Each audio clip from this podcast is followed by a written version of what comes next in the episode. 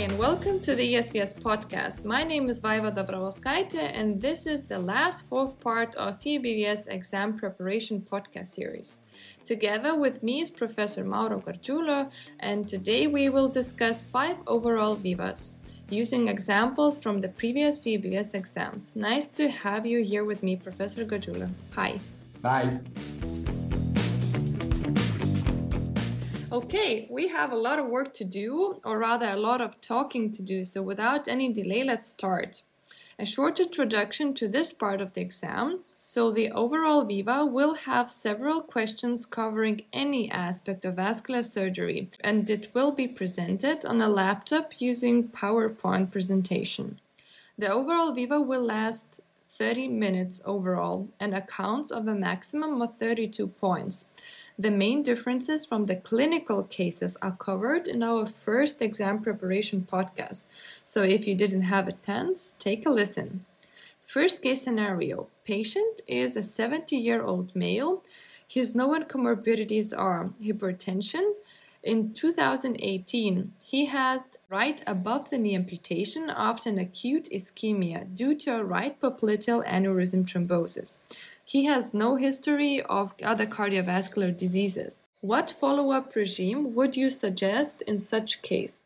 And uh, this is a patient with an history of right popliteal aneurysm thrombosis uh, and the major amputation. Then the follow-up is related to the major amputation first regarding the, um, the healing of the major amputation and the follow-up is in favor of the contralateral limb because we know that frequently the popliteal aneurysm is bilateral then we want to define uh, the quality of the contralateral popliteal artery and at the same times even the aortic aneurysm because sometimes the popliteal artery is associated with uh, aortic disease. Then uh, I think that in the follow-up of this patient, we need to evaluate correctly the aortic disease if there is, abdominal aorta, and the contralateral popliteal artery.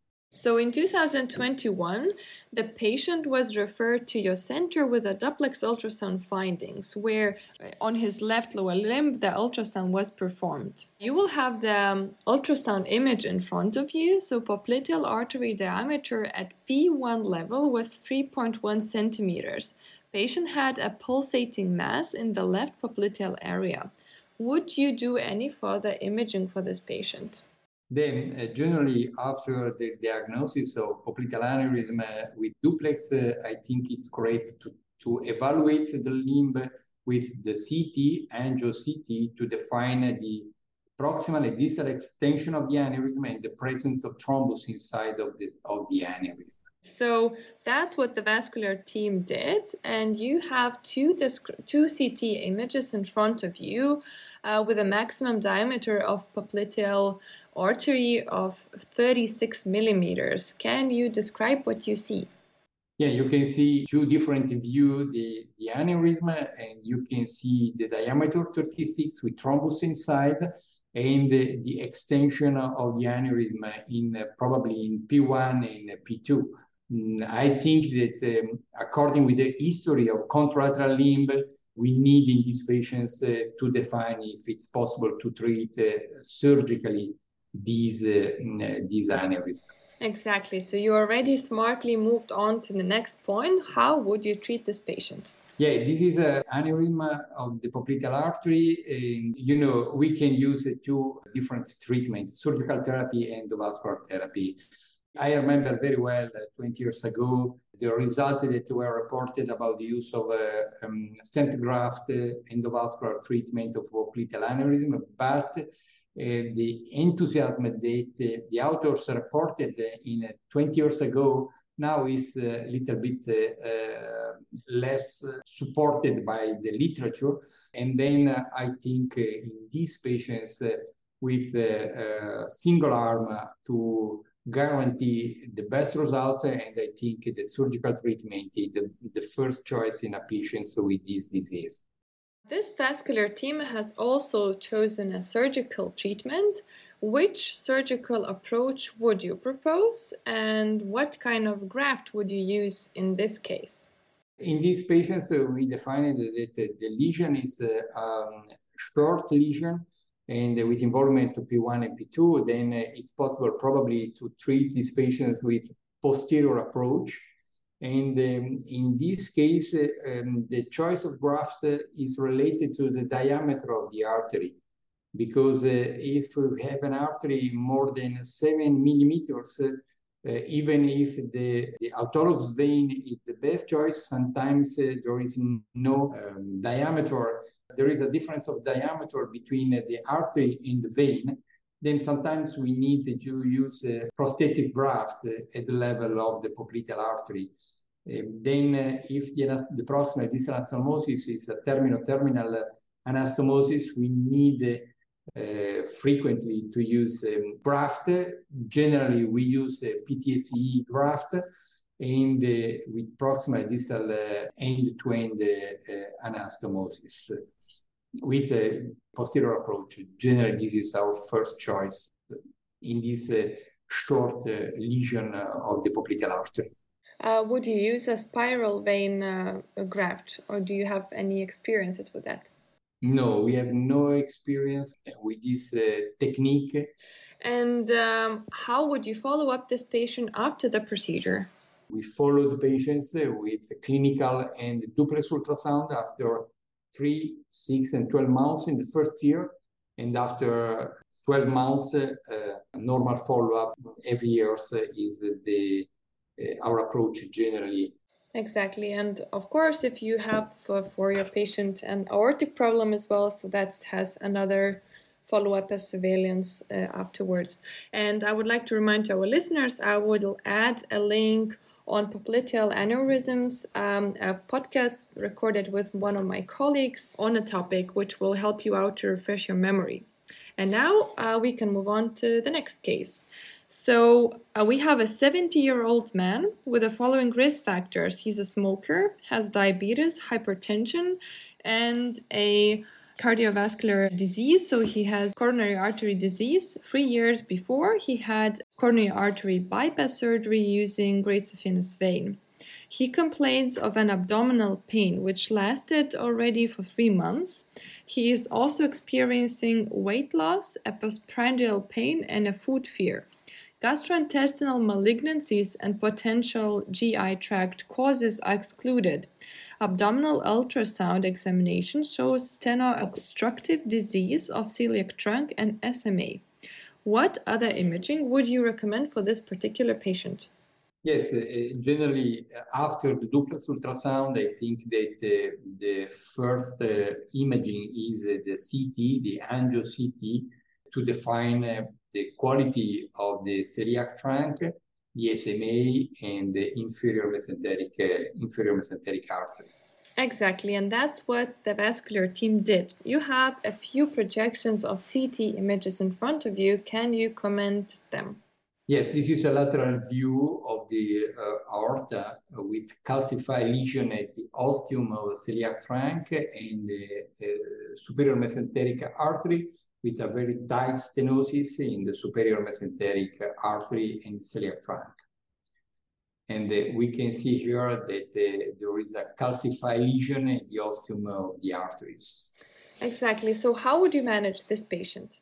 In this case, uh, today uh, we think that the endovascular treatment is the first choice for these patients, and uh, according with the origin uh, of the SMA and the angle between the SMA and the abdominal aorta, I think that um, it's possible to evaluate the endovascular treatment from the above, from the brachial axis. Okay, so uh, as you already spoiled, so we have chosen endovascular treatment, and uh, my following question would have been your preferred axis. So you would propose a brachial axis, and what is the other option? We can go from the uh, from below from the femoral axis but uh, you know we need probably if uh, from below the steerable sheath to guarantee the pushability of the guide wire inside of the lesion.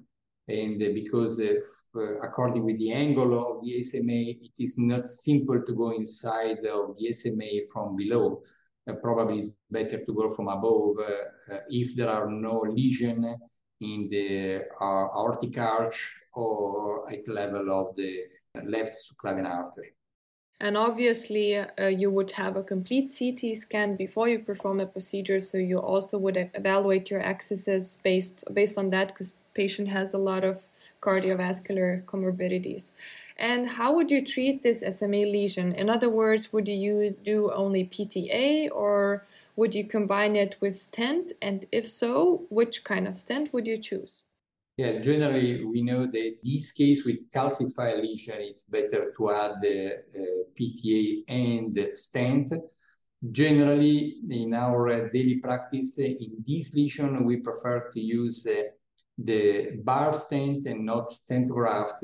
This is our approach generally in is a balloon expandable bare stent and then now we are moving on to intraoperative CT scan. Uh, you have a lateral and AP view. Can you comment on that? Yeah, uh, we can see on the left uh, the brachial axis uh, and the, the, um, the sheath in the left subclavian artery, the guide in the descending aorta. And in the middle, we have um, a catheter, probably is a vertebral catheter very close to the um, the ostium uh, of the SMA, and we can see the calcified lesion at the level of the ostium uh, and distally to the ostium and the, and the anterior posterior view of the SMA. And here we can see the stent at the level of the ostium of SMA and the deployment of the stent and the, the final angio in lateral view and anteroposterior view with recanalization of the SMA. So we have uh, successfully treated the SMA lesion and what would you do with the celiac trunk? Would you treat it or would you leave it?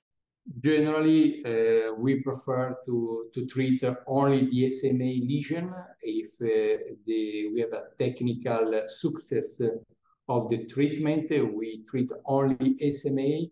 We don't treat the celiac trunk.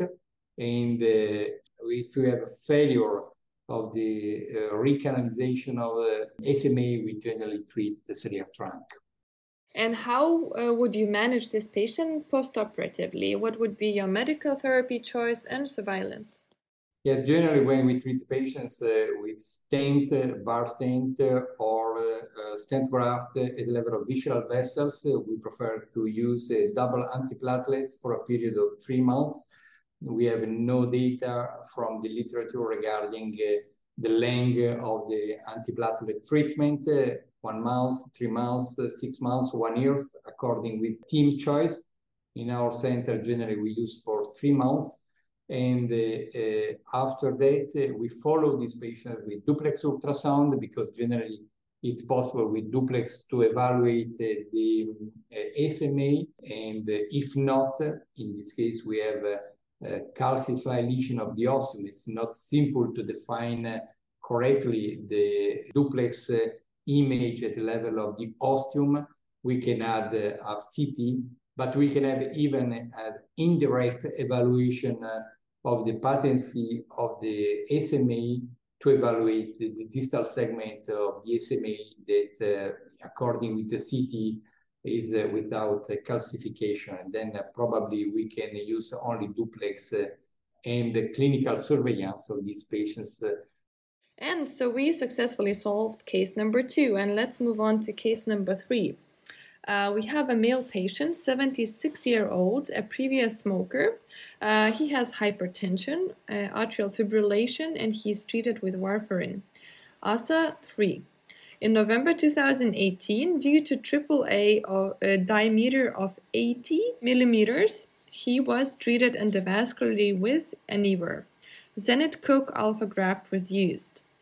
Um, in a picture in front of you, you will also have a diameters in June 2019, he had a rapid onset of pain and hypothermia in his right lower limb, Rutherford 2A, and loss of pulses in the right lower limb. What is your clinical suspicion and what imaging would you do? Yes, uh, in a patient with uh, EVAR, uh, with uh, um, no pulse in the uh, right lower limb, the, the idea, uh, the hypothesis, the occlusion of the limb aortic stent graft or occlusion of the external iliac artery below the stent graft. Then uh, to define correctly, one of the opportunities uh, to use uh, duplex ultrasound is to define the diagnosis, but if I need to plan the treatment, I need a CT, an angio CT to define uh, the endograft, to define uh, the uh, main body, the iliac limb. In this case, we have a, a then we need to evaluate the, um, the patency of hypogastric artery on the right side and the external iliac artery. Then I think that the CT is the best way to go. Exactly, and this is what the vascular team did. And you have two projections in front of you with a CT scan. Can you comment us what you see?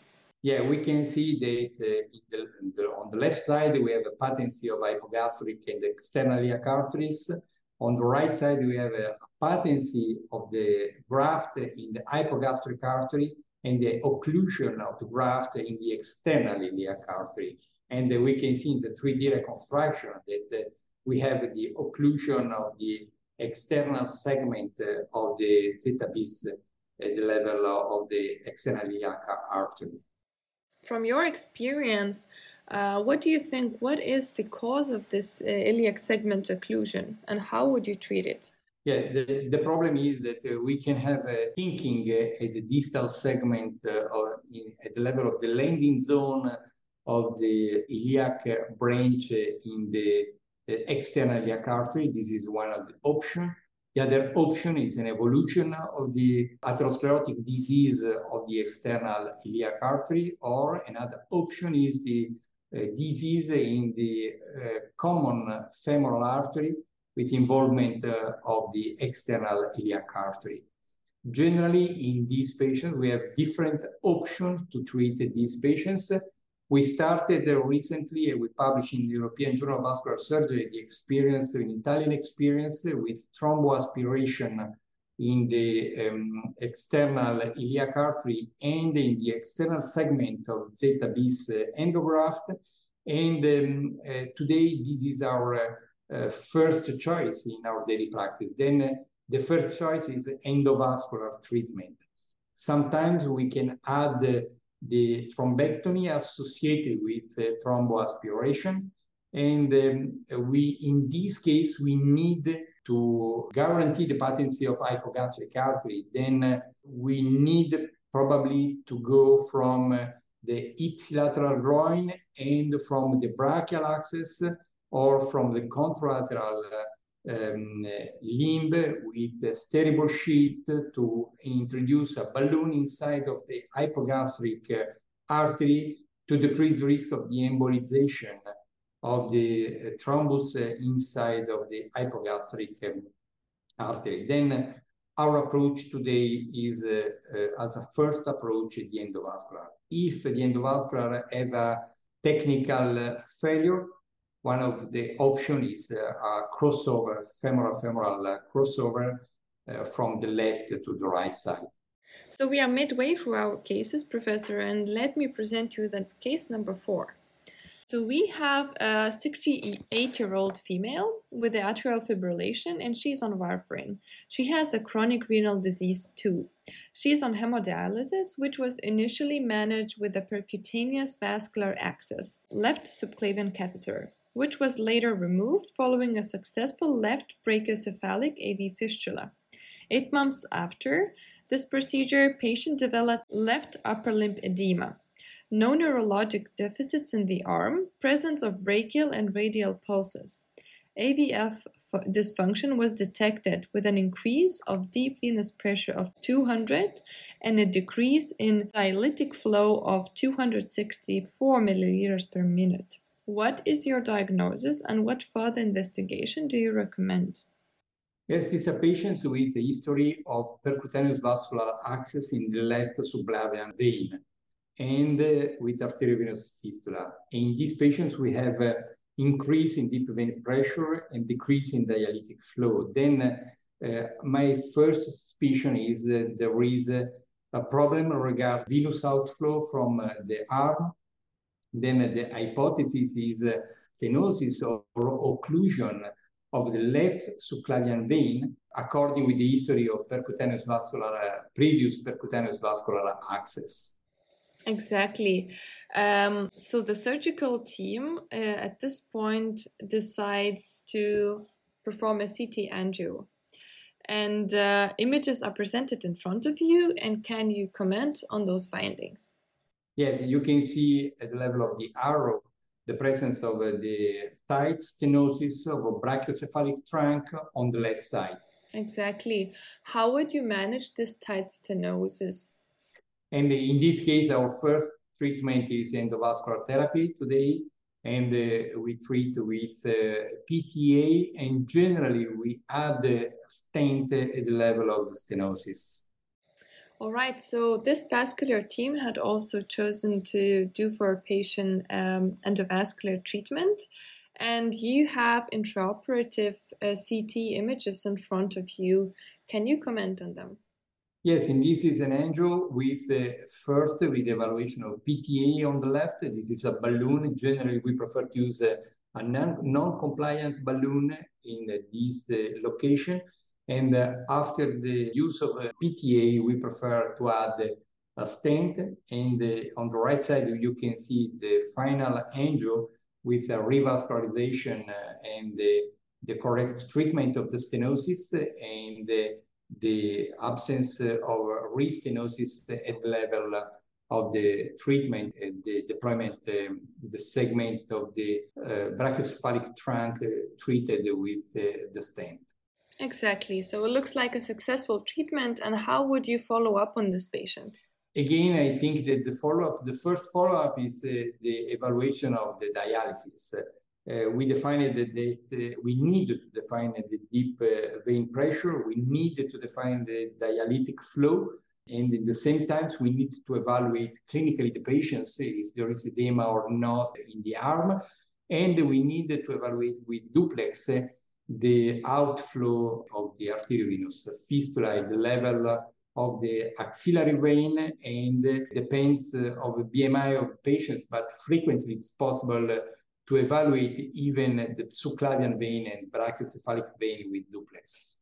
And then, of course, for those patients, it's really important to restore the the flow uh, as soon as possible, so they can start using the AV fistula. So, uh, a short question: When can a patient use AV fistula after such procedure? I think that if our access is at the level of brachial vein, you can use immediately because uh, you have no uh, lesion or no problems regarding cephalic vein in this case, uh, the treatment is in the chest, and then you have no problem to use uh, the arteriovenous fistula immediately. This is the reason why I think it's better not uh, to use a puncture directly of cephalic vein if you use a, a cephalic vein for dialysis. All right, and Professor, we are slowly but surely approaching the last case. So I present to you a 63 year old female who experienced a loss of vision in the left eye, described like a black curtain 10 days ago. The loss of vision lasted for six minutes and then resolved completely. She has a history of previous TIAs in 2010 and 2012.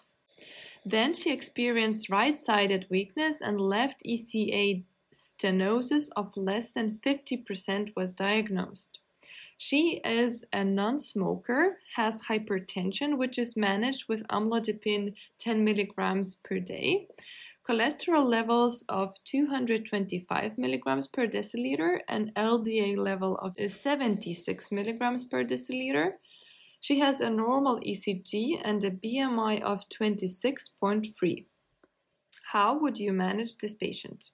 I think this uh, is a patient with TIA, is a patient uh, with, with loss of vision in the left eye.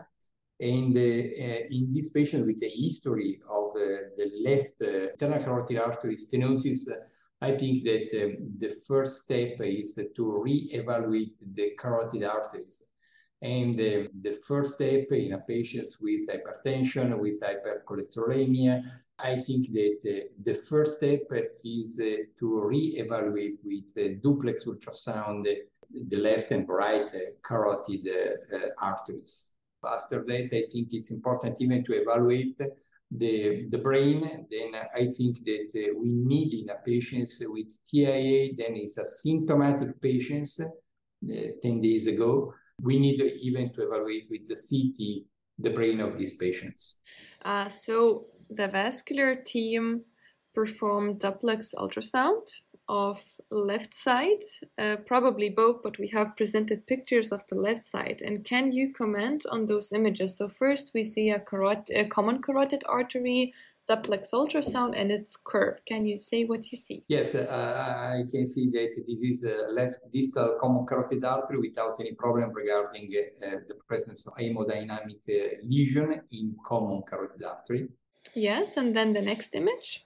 Okay, we can see the PSV that is more than 300. Uh, this is uh, a hemodynamic stenosis uh, at the level of the ostium of the internal carotid artery. Yes, and then we have the third image. Yes, this is uh, the left external carotid artery. You can see the more than 200 centimeters. Then again, this is a, a hemodynamic stenosis uh, with involvement of the internal and external carotid artery then um, this is a plaque at the level of the bifurcation of the common carotid artery. How would you grade and what kind of classifications maybe would you use to grade the stenosis? Uh, we have two different possibilities, the NASCET classification of the stenosis evaluation of uh, a CST classification of stenosis. We are in our daily practice, we use the ACST uh, classification and evaluation and generally uh, in this case, um, we evaluate diameter at the level of the ostium of the internal carotid artery, and um, we can grade the stenosis according with the uh, diameters. But in the same time, so we can classify even according to the hemodynamics aspect uh, of the stenosis. In this case, we have more than 300, and this is more than 70% uh, of the stenosis in these patients more than 70% in symptomatic patients, we think that um, the stenosis uh, need to be treated in a patient 63 years old. Exactly. And yes, you professor already mentioned. So the following question would be any additional imaging. So you already mentioned that you would perform a head CT to evaluate whether any damage done from her previous symptoms. And in front of you, you have uh, two images. So you have a neck CT scan and also a head CT scan. So can you comment what you see? Yeah, I, I reported that it's important to define first the duplex and the CT, brain CT, but after that, if uh, we want to define correctly the quality of the arch these patients and the in case we need endovascular treatment, we need to evaluate even with the, the angio-CT, the supra-aortic trunks to define the quality of the arch, to define the lesion at the level of the carotid bifurcation, and even to define the intracranial internal carotid artery. If we have a disease inside of the, of the brain, I think it's very important not only to evaluate parenchyma, but even vascularization inside of the, of the brain. Then uh, with the, the angio-CT, we can uh, complete the preoperative evaluation in these patients. Exactly. So uh, that would be your choice of treatment. Can you uh, tell us what other options of uh, carotid disease we have nowadays?